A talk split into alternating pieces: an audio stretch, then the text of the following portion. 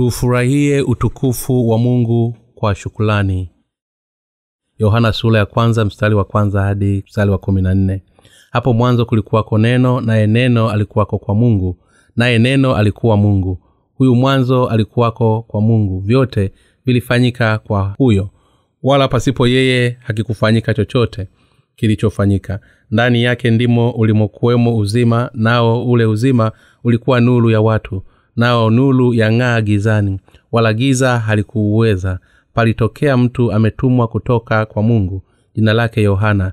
Huyu alikuja kwa ushuhuda ili aushuhudie ile nulu wote wapate kuamini kwa yeye. Huyu hakuwa ile nulu bali alikuja ili aishuhudie ile nulu kulikuwako nulu halisi amtiaye nulu kila mtu akija katika ulimwengu. Alikuwako ulimwenguni hata kwa yeye ulimwengu ulipata kuwako wala ulimwengu haukumtambua. Alikuja kwake wala walio wake hawakumpokea bali wote waliompokea aliwapa uwezo wa kufanyika watoto wa mungu. Ndio wale waliaminio jina lake. Waliozaliwa si kwa damu wala si kwa mapenzi ya mwili wala si kwa mapenzi ya mtu bali kwa mungu. Naye neno alifanyika mwili akakaa kwetu nasi tukauona utukufu wake. Utukufu kama wa mwana pekee atokaye kwa baba amejaa neema na kweli. Injili ya yohana vitabu vya kwanza vya pili na cha tatu yohana na kitabu cha ufunuo ni maandiko yaliyoandikwa na mtume yohana. Kwa kupitia maandiko haya basi tunaweza kuona jinsi imani ya mtume yohana ilivyokuwa na pia jinsi imani ya wanafunzi wa yesu ilivyokuwa. Mtume yohana aliamini kuwa yesu alikuwa ni mungu halisi aliyeumba ulimwengu wote na sisi wanadamu na kwamba mungu alikuwa ni mwokozi wake na mwokozi wa wanadamu wote. Sisi sote tunapaswa kuwa na aina hii ya imani. Baadhi ya watu wanaamini kuwa bibilia iliandikwa na watu na hivyo wanaukana uhalisia na ukweli wake. Lakini watu walioandika bibilia si waandishi wamiliki bali ni waandishi tu na kwa sababu hiyo wao waliandika neno la mungu tu ukijumuisha agano la kale na agano jipya. Pamoja utaona kuwa kuna sehemu zipatazo elfu tatu mia nane zinazosema mungu akasema zilizotumiwa katika bibilia katika bibilia nzima. Inashuhudiwa kwa waandishi wa maandiko. Hawakuandika uzoefu wao au mawazo yao bali waliyaandika yale ambayo mungu alisema na wakaandika yale ambayo mungu aliwaambia wayaandike. Bibilia iliandikwa kwa muda mrefu kwa takriban miaka elfu moja mia sita. Yaani kuanzia mwaka elfu moja mia tano kk ambayo ni karibu sawa na miaka elfu tatu mia tano iliyopita hadi mwaka mia moja bk takribani miaka arobaini ya maandiko. Waliandika bibilia wakiwa sehemu tofauti zikiwemo sehemu za mlima sinai israeli babeli maeneo mbalimbali ya asia ndogo roma visiwa vidogo katika bahari ya mediterranean na kadhalika. Pia kiwango cha elimu kwa hao waandishi wa maandiko kinatofautiana pia yaani kuanzia wanazuoni manabii majenerali wafalme wakulima wavuvi mfizikia mkusanya kodi na wengine. Lakini katika ulimwengu huu kuna toleo moja tu lililoandikwa na watu wote hawatoka katika uzoefu tofauti kwa kipindi kirefu na toleo hilo ni bibilia kinachoshangaza zaidi ni kuwa pamoja na kwamba bibilia iliandikwa na watu wengi tofauti na kwa kipindi kirefu hivyo ujumbe wake unakaribiana vizuri kumuhusu yesu. Hii inathibitishwa kuwa bibilia ni neno la mungu ambalo mungu ametupatia na kwamba ni ukweli ulioandikwa na watumishi wake katika agano la kale. Na katika agano jipya kwa maneno mengine bibilia si maneno ya watu kwa mujibu wa matakwa yao bali ni neno la mungu liletwalo kwenye kwa mikono ya watu waliovuviwa na roho mtakatifu.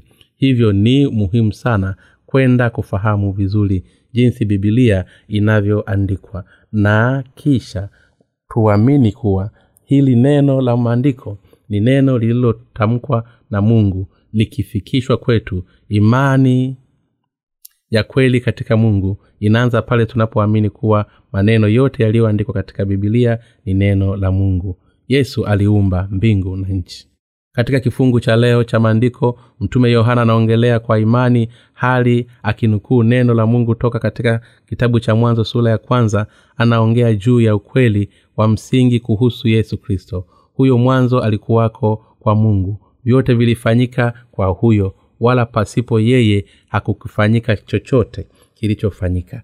Yohana sura ya kwanza mstari wa pili hadi mstari wa tatu. Tangu mwanzo yaani wakati ule mungu baba alipoamua kuumba ulimwengu yesu kristo mwanawe alikuwepo tayari kama muumbaji. Kifungu hiki cha maandiko kilichoandikwa na yohana kinaonyesha bayana kuwa yesu alikuwa ni mungu tangu mwanzo. Na hii ndiyo maana yohana akasema hakuna chochote kilichoweza kufanyika pasipo yesu. Kwa maneno mengine wakati yesu kristo akiwa ni mwokozi wetu na kwa kuwa yeye ni mungu mwenyewe basi tufahamu kuwa yeye ni muumbaji pia aliyeumba ulimwengu na kila kitu kilichomo ndani yake. Wakati ulimwengu ulipoumbwa basi kila kilichojitokeza kilitokea sawasawa na jinsi muumba ambaye ni yesu kristo alivyokuwa amesema. Hebu tugeukie mwanzo sura ya kwanza mstari wa kwanza hadi watano hapo mwanzo mungu aliziumba mbingu na nchi nayo nchi ilikuwa ukiwa tena utupu na giza lilikuwa juu ya uso wa vilindi vya maji. Roho ya mungu ikatulia juu ya uso wa maji. Mungu akasema iwe nulu ikawa nulu mungu akaiona nulu ya kuwa ni njema. Mungu akatengeneza nulu na giza. Mungu akaiita nulu mchana na giza akaliita usiku. Ikawa jioni ikawa asubuhi. Siku moja mwanzo sura ya kwanza mstari wa kwanza hadi watano hivi ndivyo yesu alivyoziumba mbingu na nchi ulimwengu haukujitokeza kiasilia kama ilivyofikiliwa ikiwa mkono na dhalia ya mabadiliko bali ulimwengu uliumbwa kwa neno lenye nguvu la yesu kristo. Nadharia ya mabadiliko ni dhana ya kufikilika inayoeleza kuwa siku moja seli moja ilijitokeza kiasilia na kisha ikaendelea kuishi na kukua na kubadilika kwa muda mrefu. Lakini inawezekanaje uhai ukajitokeza tu kiasilia lisikofahamika. Ukweli ni kuwa ni mungu tu ndiye anayeweza kuumba uhai. Hebu turejee mwanzo sura ya kwanza mstari wa pili. Kabla mungu hajaziumba mbingu na nchi ulimwengu ulikuwa ni ukiwa tena utupu na kwamba giza lilikuwa juu ya uso wa vilindi vya maji na roho wa mungu alikuwa akitulia juu ya uso wa maji. Roho wa mungu anayetajwa hapa si mwingine bali ni roho mtakatifu. Hii inamaanisha kuwa kwa kuwa kila moyo wa mwenye dhambi ni ukiwa na utupu basi kwa sababu hiyo hakuna kilichokuwemo ndani yake zaidi ya machafuko na hivyo roho mtakatifu hakuweza kushuka katika moyo wa jinsi hiyo. Mungu anaangazia nuru ya uhai kwa ulimwengu huu wenye machafuko. Imeandikwa mungu akasema iwe nulu ikawa nulu mungu akaiona nulu ya kuwa ni njema mwanzo sura ya kwanza mstari wa tatu hadi wa nne. Pamoja na kuwa kifungu hiki kinazungumzia juu ya kufanyika kwa ulimwengu na matokeo yake kifungu hiki pia kinamaanisha kuwa yesu kristo atakuja hapa duniani ili kutuokoa wewe na mimi toka katika dhambi za ulimwengu. Hapo mwanzo yesu kristo alitoa nulu ya baraka kwa dunia hii ambayo ilikuwa imegubikwa na ukiwa nulu ilitokea mara tu.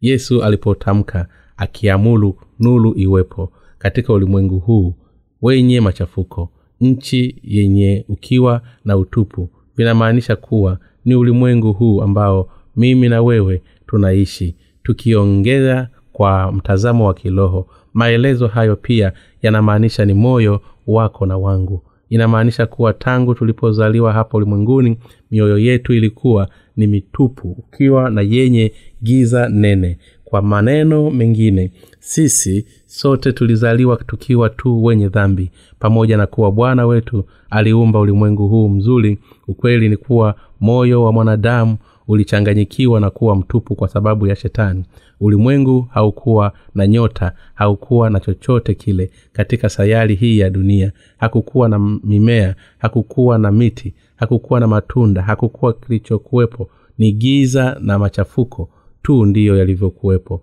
Hili giza linamaanisha moyo wa kila mmoja ambaye anazaliwa kama mwana wa adamu mwenye dhambi moyo wa mwanadamu na ulimwengu huu vilikuwa vimetayaliwa na machafuko na giza. Lakini wakati mungu aliposema iwe nuru nuru ya wokovu iliweza kuingia katika moyo wa mwanadamu. Na mungu akaona ya kuwa ni nuru hii ni njema. Mungu alitenganisha nuru na giza akaita nuru mchana na giza usiku. Kisha ikawa mchana na ikawa usiku siku ya kwanza. Mungu baba alichukua jumla ya siku sita kuumba ulimwengu huu na katika kipindi hiki chote na katika kazi yake yote mungu alitenda akiwa na mwanawe yesu kristo. Huyu yesu kristo ndiyo yule aliyekuja hapa duniani katika umbo la mwanadamu ili kutuokoa wewe na mimi toka katika dhambi za ulimwengu. Yeye alizipokea dhambi zetu katika mwili wake kwa kubatizwa na yohana mbatizaji alibeba adhabu ya dhambi zetu mahali petu akafufuka tena toka kwa wafu wafu na kwa sababu hiyo ameingiza mioyo yetu kwa mwanga wa kweli wa uokovu kwa kupitia injili ya maji na roho yesu kristo ametufanya sisi tunaomwamini kuwa ni watu wa mungu. Yeye aliumba mbingu na nchi na ametuokoa. Pia yeye ni mfalume wa wafalume na mwokozi wetu. Ulimwengu huu umeweza kuokolewa toka katika dhambi kwa kupitia yesu kristo. Unapaswa kuwa na imani sahihi ukitambua kuwa yesu mwenyewe ni mungu. Wewe na mimi hatupaswi kumwazia yesu kristo kuwa ni kiumbe kama tulivyo sisi. Tena hatupaswi kabisa kumlinganisha na wanadamu wenye hekima kama vile budha confucianism mensism au socrate ambao wote waliishi katika ulimwengu huu kwa muda mfupi ni muhimu sana kwako kuutambua na kumwamini kuwa yesu kristo ni mungu harisi aliyeumba ulimwengu na vitu vyote vilivyomo ndani yake. Yaani yeye ndiye aliyetuumba wewe na mimi ndiye aliyetufanya tuzaliwe toka katika mam, matumbo ya mama zetu na kukua. Yeye anayetawala uhai wetu na kifo yeye ambaye ni alfa na omega aliyetupatia baraka ya ondoleo la dhambi na ambaye ameturuhusu kufurahia furaha ya milele mbinguni. Kwa hakika huko si mwingine bali ni yesu ambaye ni mungu mwenyewe. Imani yetu ni lazima ijengwe katika msingi wa kutambua kuwa bwana ni mungu mwenyewe ambaye anatawala juu ya baraka na laana kwa wanadamu imani ya mtume yohana ilikuwa hivyo kiasi kuwa alitambua na kumwamini yesu kristo kikamilifu. Aliamini kuwa yesu kristo alikuwa pamoja na mungu baba tangu mwanzo na kwamba ali ulimwengu huu na vitu vingine vyote viliumbwa kupitia yesu na kwamba wenye dhambi wote wanaweza kupokea ondoleo la dhambi kwa kumwamini yesu aliyekuja kwa maji na roho. Imani hii ya mtume yohana ni ya muhimu sana kwao wewe na kwangu. Leo hii yesu kristo mungu halisi aliyeumba ulimwengu na vitu vyote naye ndiye mkuu kwako. Wewe na kwangu unapaswa kuelewa habari kikamilifu ni yesu kristo ndiye aliyefanya kila mtu aweze kuzaliwa hapa duniani. Pia ni lazima uamini kuwa yesu alizibeba dhambi zako kwa kubatizwa na yohana mbatizaji. Akafa msalabani akafufuka tena toka kwa wafu na kwa sababu hiyo ameziondolea mbali zambi zako.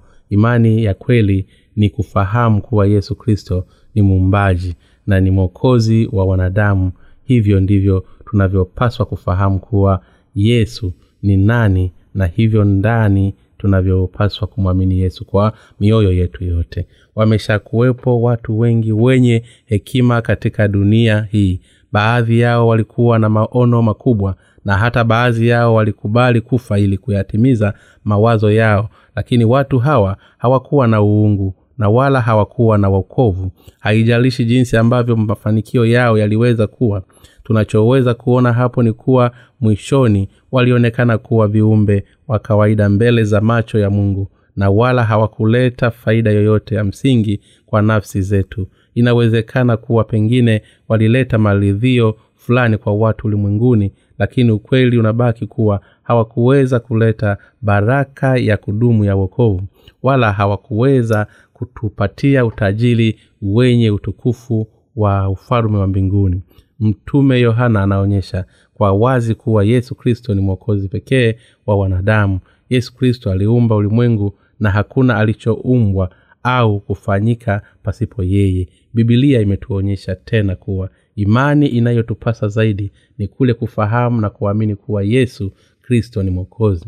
Ni nani aliyeumba ulimwengu huu na vitu vyote? Ni nani aliyekuumba wewe na mimi? Yaani aliyetufanya kutu, tutungwe mimba kwa mama zetu na kutufanya tuzaliwe katika ulimwengu huu na anayetutunza na kututawala maisha yetu yajayo. Ni nani aliyetupatia baraka za wokovu na anayetupangia maisha yetu ya baadaye. Kwa hakika huyu ni yesu. Ni yesu kristo ambaye ni mwokozi wa kweli wa wanadamu. Jina yesu kristo linamaanisha ni mwokozi na mfalume wa mfalume.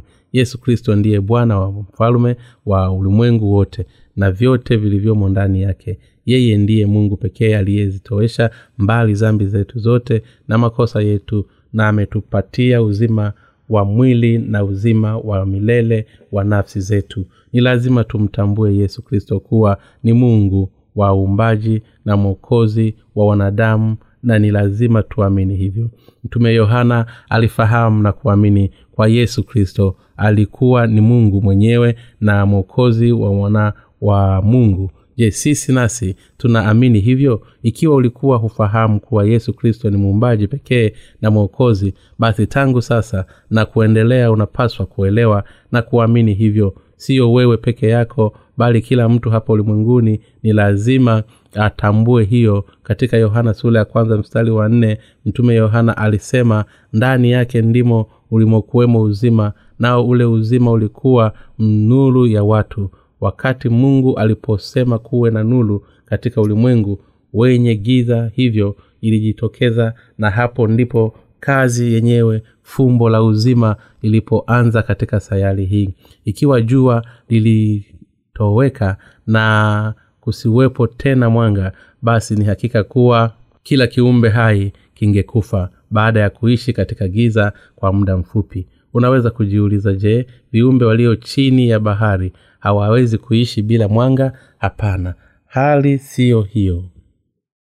Viumbe hao wa baharini hawawezi kuishi ikiwa ule mzunguko mpana wa chakula ujulikanao kama ecostim ambayo kwa sehemu kubwa unategemea nguvu ya jua. Viumbe hivi vyote visingeweza kutokea ikiwa yesu kristo asingelitamka neno lake. Pale mahali ambapo giza linakimbilia kwa amri ya neno la yesu kristo basi mahali hapo maisha mapya yanazaliwa. Lakini pale ambapo nuru ya yesu kristo inaondoka na kisha likabaki giza tu basi ni hakika kuwa mahali hapo hakuna kitu zaidi ya kifo. Vivyo wakati yesu kristo ambaye ni mungu mwenyewe alipoumba ulimwengu na vitu vyote viishivyo ndani yake aliamulu iwepo nulu na nulu ikatokea mahali penye giza na maisha mapya yakazaliwa kwa baraka hii. Kama ambavyo yesu kristo alitoa maisha mapya mahali ambapo kulikuwa na giza kwa kufanya mwanga basi vivyo hivyo ametupatia injili ya maji na roho na kwa jinsi hiyo ametuwezesha kupokea wokovu wetu wa kweli ni kama vile ule mwanga ambao mungu aliuumba katika kitabu cha mwanzo unamaanisha ni mwanga kwa, mwanga, kwa, kwa kwanza alipokuwa akiuweka msingi wa ulimwengu. Vivyo hivyo mwanga huo unamaanisha kuwa ni mwanga wa uokovu ambao tumeupokea kwa kuamini katika injili ya maji na roho. Je unalifahamu zumuni halisi la kuandikwa kwa bibilia ingawa bibilia inajumuisha habari za kweli za kihistoria na kweli kadhaa za kisayansi ukweli ni kuwa mambo haya siyo ndio wazo kuu la bibilia dhumuni halisi la kuandika kwa bibilia ni kuzionyesha dhamiri za nafsi za yako kuelezea juu ya neno la injiri ya maji na roho na kwa sababu hiyo kuleta wokovu wa ukweli kwa wale wanaoamini katika kweli na kisha kuwafanya kuwa watu wa mungu. Imeandikwa hivi nayo nuru yang'aa gizani wala giza halikuweza. Yohana sura ya kwanza mstari wa tano yesu anasema ukweli. Jana anasema ukweli. Huo leo hii na anaendelea kuongelea ukweli huo. Hapo baadaye pamoja na hayo watu wengi bado hawamfahamu mungu kikamilifu wanaendelea kung'ang'ania lakini na ikiwa hali wakisema ndiyo ni wazi kuwa kuna mungu lakini wanafahamu kuwa yupo muumba lakini hawamwamini wala hawakubali ukweli ambao amewapatia. Wanafanya hivi pamoja na kuwa yesu kristo yupo hai akiuangaza mwangaza wa injili ya uokovu na akitawala vitu vyote vya asili na kwa sababu mungu anaendelea kugawa mahitaji katika hali ya asili na anaamulu vitu vyote ulimwenguni viwepo. Hata hivyo watu wengi sana hawafahamu huyu mungu na wala hawafahamu kikamilifu juu ya uhusiano wa wao na mungu ulivyo. Sio tu kwamba hawakupokea ukweli wa uokovu uliokuja kwa injili ya maji na roho bali wao wanajaribu hata kumhukumu mungu kwa msingi wa mawazo ya kibinadamu huku akisema kuwa kila kitu kilianzia katika maji. Hata hivyo ndugu zangu wapendwa ukweli wa uokovu ambao yesu kristo ameutoa upo katika upo wazi kabisa.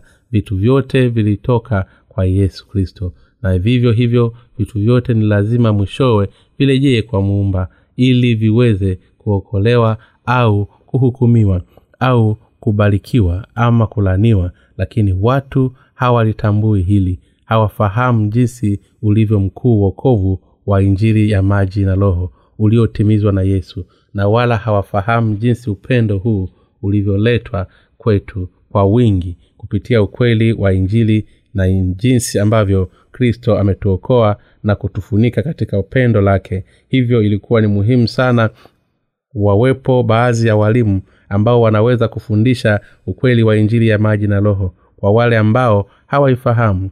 Musa alisikia sauti ya mungu na akainuliwa na mungu na akaufundisha ukweli wa mungu kwa watu wa israeli. Vivyo hivyo sisi nasi tunahitaji mwalimu kama huyo. Miezi sita kabla yesu hajazaliwa hapa duniani mungu baba alimtuma kwanza mtu aliyeitwa yohana mbatizaji ili watu waweze kumtambua yesu kristo kupitia yohana mbatizaji na kutambua kile ambacho amekifanya kwa ajili yao. Pamoja na kuwa tulikuwa hatumfahamu yesu kristo ambaye ni mungu mwenyewe kwa kupitia ushuhuda wa yohana mbatizaji tuliweza kumfahamu ukweli na kutambua aa hivi ndiye yesu kristo alivyo. Haya ni mambo ambayo yesu aliyafanya hapa duniani yaani ametufanulia upendo wa mungu na rehema zake na ameleta wokovu kwa wale wote wanaoamini katika injili ya maji na roho. Yohana mbatizaji mtu aliyetumwa toka kwa mungu. Katika yohana sura ya kwanza mstari wa sita hadi wa saba imeandikwa hivi palitokea mtu ametumwa kutoka kwa mungu. Jina lake yohana. Huyu alikuja kwa ushuhuda ili ashuhudie ile nuru wote wapate kuamini kwa yeye kama alivyofahamu mtume yohana na yohana mbatizaji. Ni wakati wawili tofauti wanaotumia jina moja kama tunavyoweza kuona kuwa hata mwandishi wa maandiko ya malko pia alikuwa akiitwa yohana matendo kumi na mbili msali wa kumi na mbili. Jina yohana lilikuwa ni jina lililokuwa limezoeleka katika nyakati hizo na ni kawaida kwa watu tofauti kutumia jina linalofanana kama vile yohana robert jeni na kadhalika. Pamoja na kuwa wote walikuwa na jina linalofanana bibilia inamtaja aliyetangulia kuwa ni yohana mbatizaji kwa kuwa ndiye aliyeambatana na yesu akiachilia mbali kule kufanana kwa majina yao. Yohana mbatizaji si mtume yohana maana huyu wa pili aliitwa na yesu kristo ili kuwa mmoja wa wanafunzi wake na akashuhudia injili ya maji na roho. Imeandikwa kuwa huyu alikuwa kwa ushuhuda ili aishuhudie ile injili. Yohana sura ya kwanza mstari wa saba yohana mbatizaji alitumwa hapa duniani kabla ya yesu na akaishuhudia ile nuru. Ni nuru inamaanisha nini? Kama ambavyo mwangaza wa jua ni wa muhimu sana kwa kila kiumbe hai ili kiweze kukaa yesu kristo ndiye nulu halisi inayotawala kila uhai na kumwokoa kila mtu jukumu la yohana mbatizaji lilikuwa ni kuishuhudia hii nulu ingawa kimsingi yesu kristo ni mungu mwenyewe alikuja hapa duniani na akazitowesha mbali zambi zote na zangu tunazoishi katika dhambi kama ambavyo yesu kristo alivyozipokea dhambi zetu zote mara moja na kwa wote kwa kupitia ubatizo wake na akafa msalabani kwa ajili yetu kwa sababu ya dhambi hizi. Basi yeye ni nuru ambaye ametupatia maisha mapya. Jukumu la uokovu jukumu la yohana mbatizaji lilikuwa ni kuishuhudia injili ya yesu. Yohana mbatizaji alishuhudia hii yote ilivyotimizwa na yesu kristo. Akashuhudia jinsi ambavyo alizichukua katika mwili wake dhambi zetu zote kupitia ubatizo wake na jinsi ambavyo alikufa msalabani akiwa amezibeba dhambi hizi. Vivyo hivyo hata kama tumekubali yesu kristo kuwa ni mwokozi wetu ukweli ni kuwa hatuwezi na imani ya kweli ikiwa tutaliweka kando jukumu la yohana mbatizaji. Hata hivyo kuna watu wengi ambao wanafikiria kimakosa. Kuwa yohana mbatizaji alishindwa wanafikiri hivi sawa alikuja miezi sita kabla ya yesu kristo lakini ukiwa unawaza hivi basi ni hakika kabisa kuwa huwezi kuli kukutana na yesu kristo kwa usahihi. Wewe yeye aliyekuja kwa maji na roho yeye lazima usikirie ushuhuda wa ubatizo unaotolewa na yohana mbatizaji. Ikiwa ushuhuda huu si sahihi basi ni lazima uamini. Na kwa sababu hiyo yohana mbatizaji ni mtu wa muhimu sana. Mtume yohana aliyeandika injili ya yohana aliweza pia kufahamu kuwa yesu kristo alikuwa ni nani huku akishuhukulu ushuhuda uliotolewa na yohana mbatizaji. Aliweza kutambua kuwa yesu kristo ni masihi ambaye watu wa taifa lake walikuwa wakimngojea na pia aliweza kufahamu maana ya kweli ya ubatizo wa yesu na kifo chake msalabani. Ukichukulia ule ukweli kuwa mtume yohana ambaye alikuwa ni mwanafunzi wa yesu. Alikutana na yesu kisha akamwamini kwa kupita ushuhuda wa yohana mbatizaji. Je si dhahiri basi kuwa ushuhuda huu ni wa muhimu sana kwako na kwangu? Ikiwa tutalidhalau jukumu la yohana mbatizaji basi ni wazi kuwa itakuwa ni vigumu sana kwako na kwangu kukutana na bwana aliyekuja kwa ajili ya maji na roho. Pasipo kuamini katika ushuhuda wa ubatizo ambao yohana mbatizaji aliutoa basi ni hakika kuwa wokovu utakuwa ni mgumu kama ilivyo vigumu kuangamia kupita katika tundu la sindano na au kwa matajiri kuingia katika ufalume wa mungu. Yoyote asiyeamini katika ushuhuda wa yohana mbatizaji hawezi kuifahamu vizuri injili ya maji na roho. Yohana mbatizaji alishuhudia nulu je hii nulu ni nani? Ni yesu kristo aliyekuja kwa maji na kwa roho. Ni nani ambaye ni nulu ya kweli ya wokovu wa nafsi yako? Ni yesu kristo aliyekuja kwa maji na, na kwa roho. Ni huyu yesu kristo ambaye yohana mbatizaji alimshuhudia. Hata hivyo watu wa israeli kwa wakati ule hawakuamini hivyo pamoja na kuwa ulimwengu uliumbwa na yesu watu wake hawakumpokea. Wakati alipokuja hapa duniani pamoja na kuwa walikuwa wakimngojea masihi wakati mwokozi yesu alipokuja wao hawakumwamini kwa kuwa hawakumtambua. Yohana mbatizaji alikuwa amewashuhudia akisema hakuna zaidi ya yesu ambaye ni mwanakondoo wa mungu yeye ni mwana wa mungu aliyezichukua dhambi zetu kama vile mwana kondoo wa sadaka ya kuteketezwa na gano la kale. Alizotowesha mbari dhambi zote za kwa sababu hiyo akatufanya sisi kuwa watu wa mungu na akautimiza ufalme wa mungu. Yeye ni mwokozi wa wanadamu. Yeye ndiye masihi ambaye amekuwa mkingojea. Yeye ni wa ukoo wa ibrahimu aliyekuja kupitia kabla la yuda ambaye ni mmoja kati ya watoto kumi na mbili wa yakobo. Yeye ndiye mfalume ambaye atakuja kwa wakati wake. Lakini pamoja na hayo watu wa israeli bado hawakumwamini. Kwa, kwa nini hawakumwamini? Hawakumwamini yesu kwa sababu walimtazama kwa namna ya kimwili kwa kutumia macho yao ya kimwili. Hakukuwa na mtazamo wa nje wa kuvutia kwa yesu kristo kama ulivyo mzizi katika ardhi kavu. Yesu alielezewa kama vile mzizi katika ardhi kavu. Isaya 53 mstari wa pili. Sasa ule mwonekano wake wa nje ulikuwaje? Kwanza bila shaka alikuwa ni mrefu na pili pengine alikuwa ni mwembamba sana.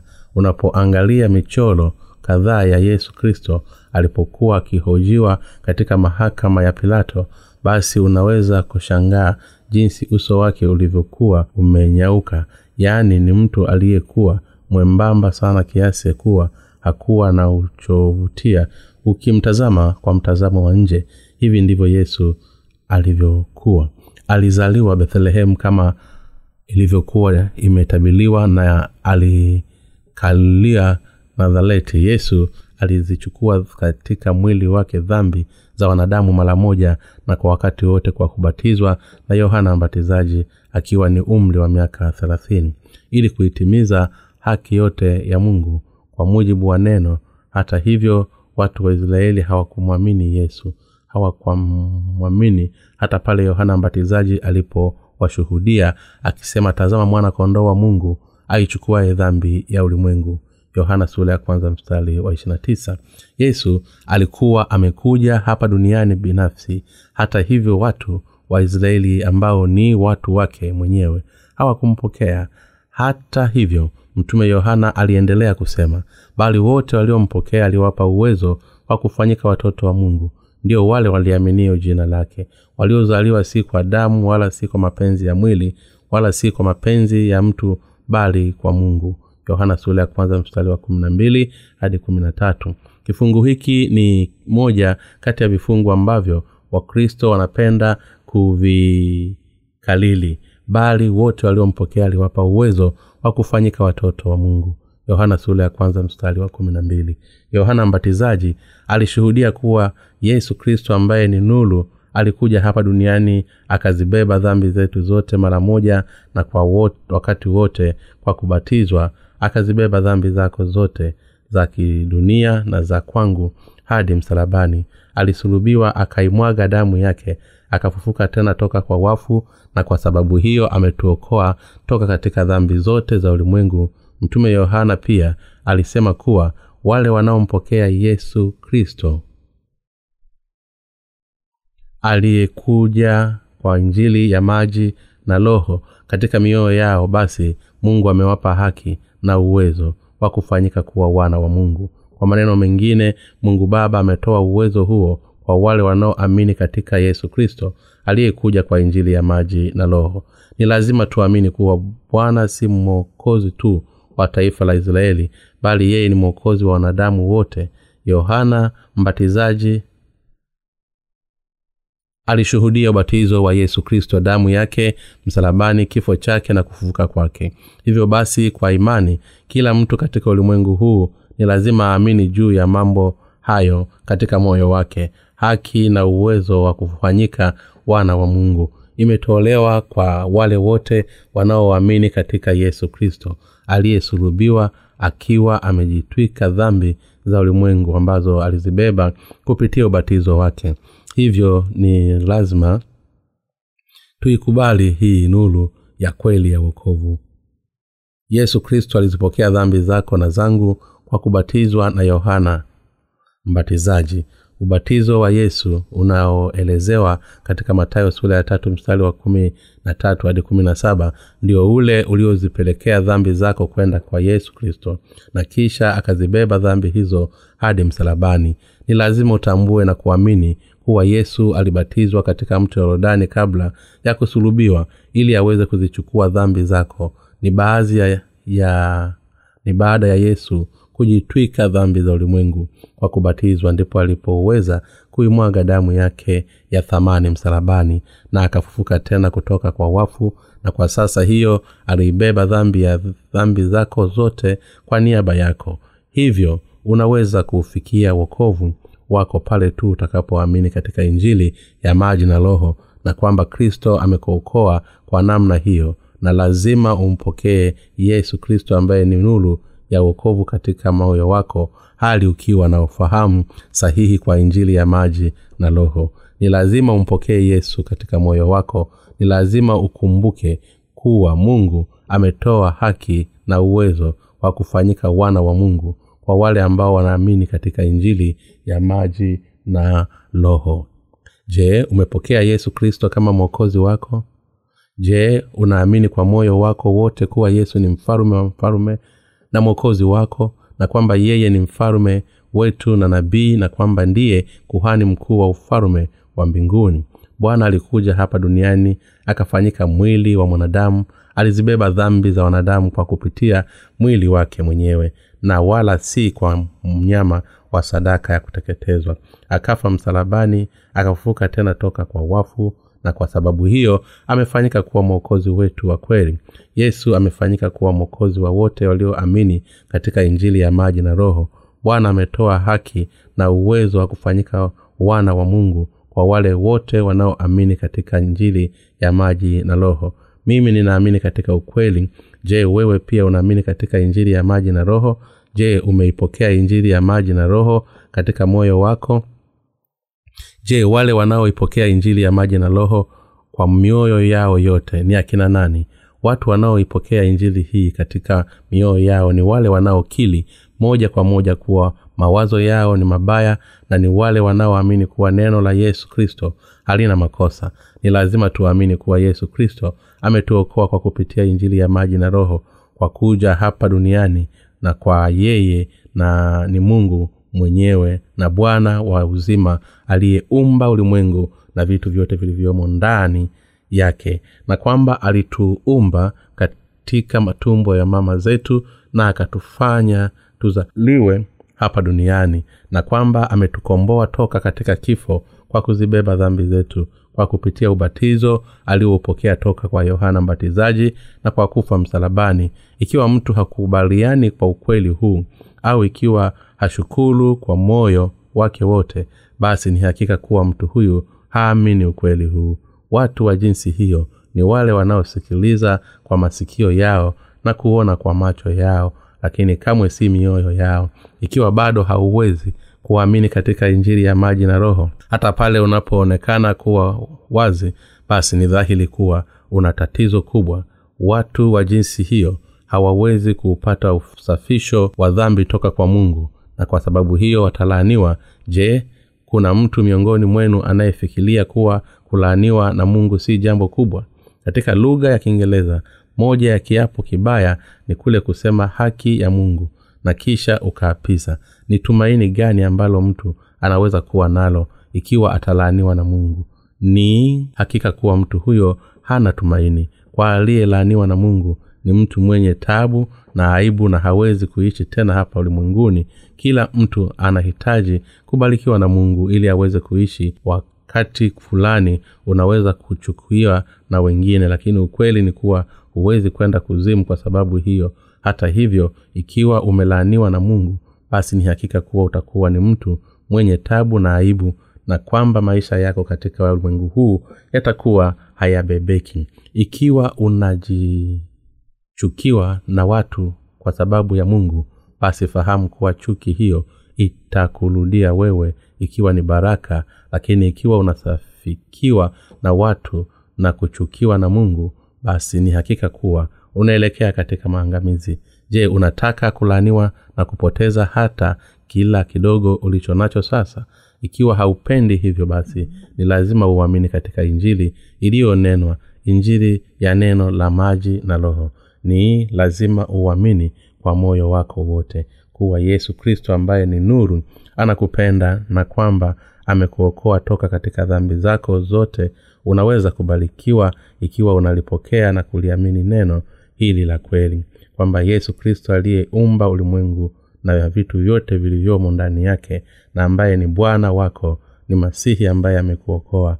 Bibilia inasema bali wote waliompokea aliwapa uwezo wa kufanyika watoto wa mungu ndio wale wanaoliamini jina lake. Yohana ya kwanza mstari wa kumi vipi kuhusu wewe? Je umepokea kweli uwezo wa kufanyika mwana wa mungu kwa kupitia injili ya maji na roho mungu atakupatia uwezo huu mara tu utakapoamini katika neno la injili ya maji na roho kwa moyo wako.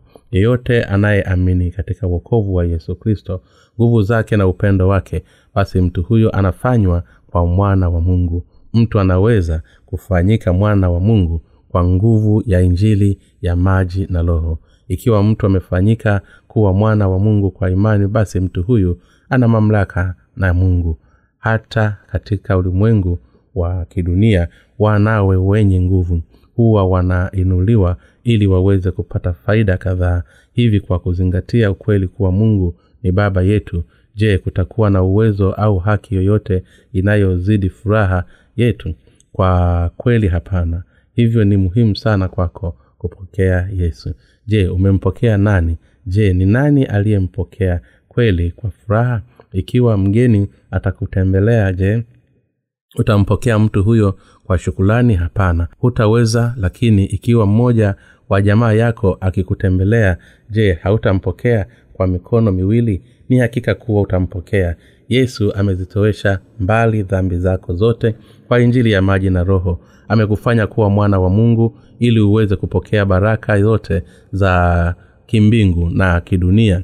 Je waweza sasa kupokea huyu yesu je kuna sababu yoyote ya wewe kusita kumpokea yesu kristo katika moyo wako? Yalihali yesu ni mungu mwenyewe anayekupenda.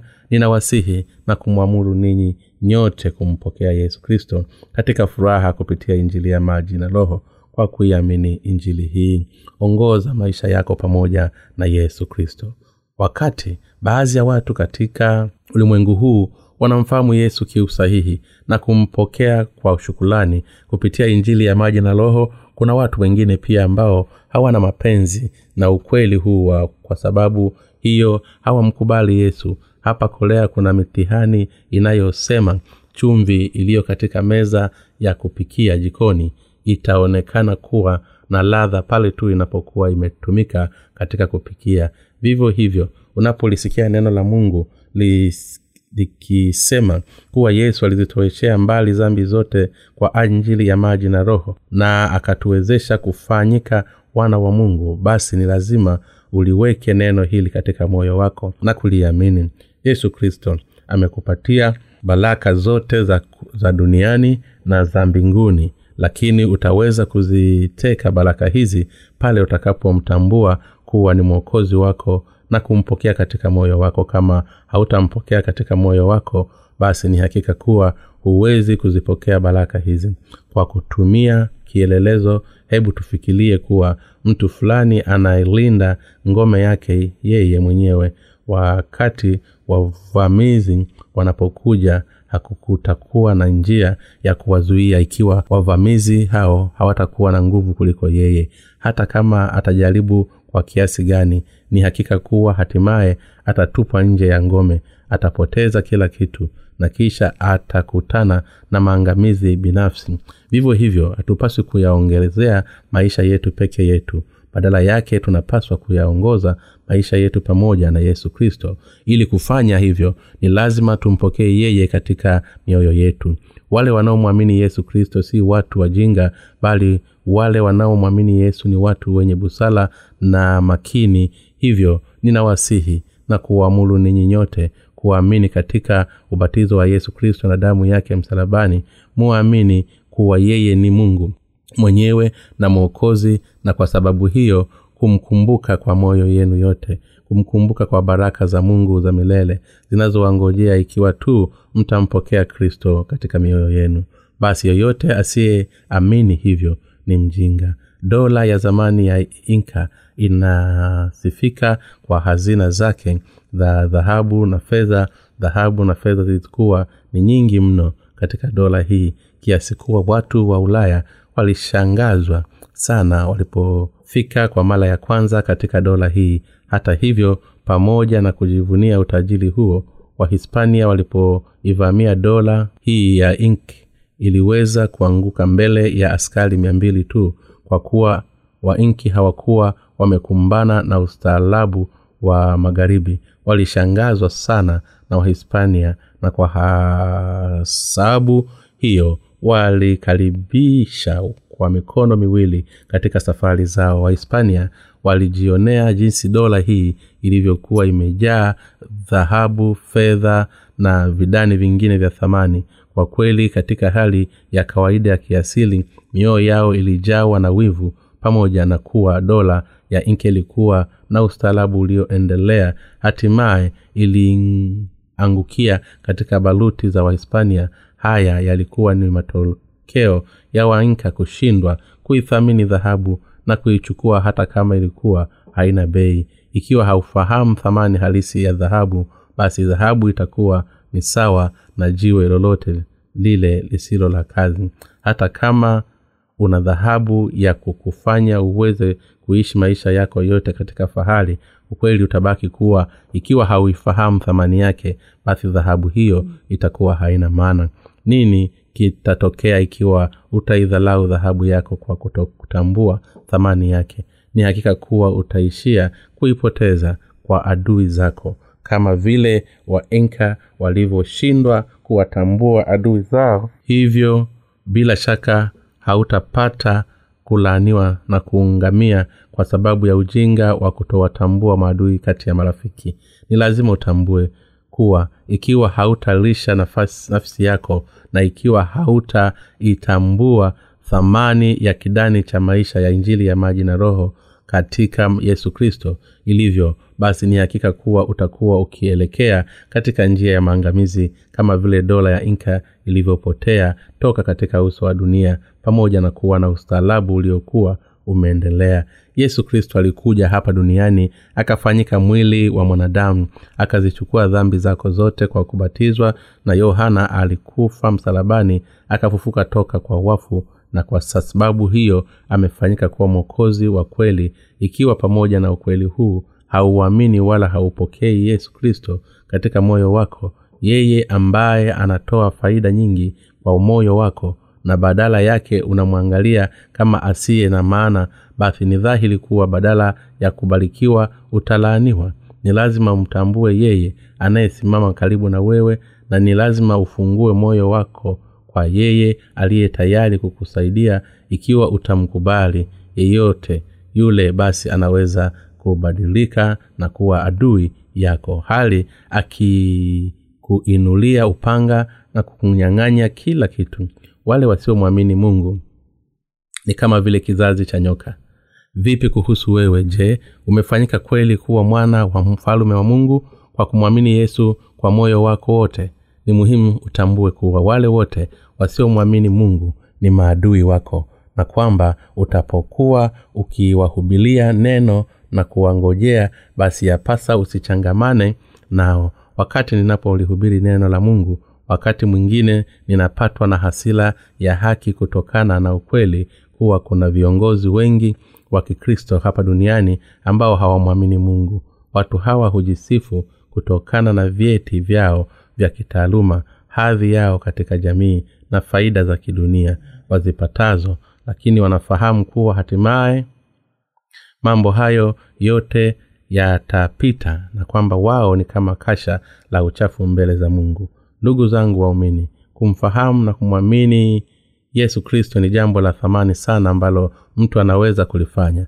Mtu anaweza kushikilia kitu gani pasipo kuifahamu injili ya maji na roho ya yesu kujivunia mamlaka ya kidunia pasipo kumfahamu yesu ni bule na ni jambo la kijinga. Ndugu zangu waumini kumwamini yesu kristo hakumaanishi kumtambua na kumkubali. Huwa ni mwokozi ili tu kujipatia baraka za kidunia. Njia pekee kwetu sisi ili tuweze kupokea ondoleo la dhambi na kufanyika wana wa mungu ni kumkubali yesu kristo aliyekuja kwetu kwa injili ya maji na roho kwa kama mwokozi wetu.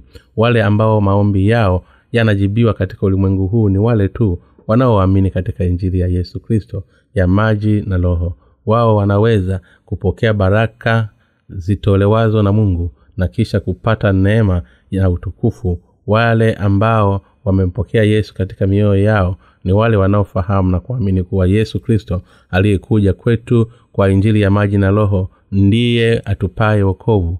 Sasa ni lazima tuutambue ukweli huu na kisha tumpokee yesu ambaye ni mkuu katika mioyo yetu. Uwezo wa kufanyika wana wa mungu si kitu ambacho kinapatikana kupitia damu ya ukoo kimwili wala haupatikani kwa kuziamsha hisia za kibinadamu wala haupatikani toka katika desturi za kidini za familia fulani au kwa kusema kwa kuwa wazazi wangu wanaamini basi na mimi pia namwamini yesu. Bibilia inasema kuwa wana wa mungu ni wale waliozaliwa tena upya si kwa damu wala kwa mapenzi ya mwili wala kwa mapenzi ya mtu yohana sura ya kwanza mstari wa kumi na tatu. Bali kwa kuamini katika injili ya maji na roho yohana sura ya tatu mstari wa tano. Haupaswi kuiamini injili ya maji na roho kwa sababu ya mtu fulani tu bali ni lazima uamini kwa ridhaa yako binafsi. Huwezi kusema sawa basi nitaamini pia kwa sababu yako familia yangu ni ya kikristo. Kwa hiyo haiwezekani nisimwamini yesu hivyo ili nisitofautiane na wanafamilia yangu basi nitamwamini yesu na kuhudhuria kanisani. Bali unapaswa kuamini katika injili ya maji na roho kwa moyo wote kwa ridhaa yako kuamini huko kutokane na ridhaa yako binafsi unapoamini kuwa yesu aliyekuja kwa maji na kwa roho ni mwokozi wako. Basi imani hiyo itokane na mapenzi na ridhaa yako. Wale waliozaliwa tena upya kwa maji na kwa roho wataufurahia utukufu pamoja na mungu. Kule kusema kuwa mtu amezaliwa na mungu kunamaanisha hivi. Mungu baba aliupenda sana ulimwengu hata akamtuma mwanaye kuja hapa duniani kupitia injili ya maji na roho. Amekuokoa wewe na mimi toka katika dhambi za ulimwengu. Na pale unapomwamini huyu yesu kristo aliyekuja toka kwa mungu baba kuwa ni mwokozi wako basi unazaliwa tena upya kama mwana wa mungu. Hii ndiyo inayobarikiwa na mungu. Yesu kristo aliyeahidiwa atakuja hapa duniani kama uzao wa mwanamke na kufanyika mwokozi wetu. Mwanzo sura ya tatu mstari wa kumi na tano. Kwa mujibu wa ahadi hii ni kweli kuwa yesu alikuja hapa duniani na akalitimiza neno lililokuwa limeandikwa. Kule kusema kuwa yesu alizaliwa na mungu maana yake ni kuwa yesu ni mungu aliyefanyika mwili kwa maneno mengine. Mungu mtakatifu alizaliwa hapa duniani akiwa amefanyika mwili na wa mwanadamu. Sisi tumekutana na yesu kristo na kupewa na tumeweza kutambua kwa hakika kuwa ni mwana wa mungu. Kupitia neno la mungu pia tumetambua kuwa kupitia mwanawe mungu baba ametupatia zawadi ya uokovu ya kufanyika kuwa wana wake mambo haya yote yametokana na injili ya maji na roho na ambayo imetuokoa wewe na mimi. Mungu ametuwezesha kufahamu kuwa uokovu huu si wa ukweli si wa uongo bali ni ukweli halisi na ametuwezesha kuamini ukweli huo kwa kupitia neno lake. Mimi siwezi kuhubiri kitu kingine chochote kile zaidi ya injili ya maji na roho. Kungekuwa na namna gani ikiwa ningekuwa nazungumzia kitu ambacho si cha kweli hali nikiwa nimesimama mbele yenu sasa. Kama ningelikuwa nafanya hivyo yaani kuongelezea kitu ambacho si cha kweli basi ni hakika kuwa nisingelikuwa na muda mbaya na usio na maana na uliolaaniwa kama muda huu. Na pengine mmoja wenu angelisema ondoka kwenye mimbali acha kuhubiri sasa hivi. Ninaweza kufanya vizuri ikiwa nitasimama badala yako hapo kwenye mimbali. Ukweli ni kuwa kama ningelikuwa nahubiri kitu kingine zaidi ya ukweli wa injili ya maji na roho basi ninyi nyote mngeliweza kusema hivyo kwangu.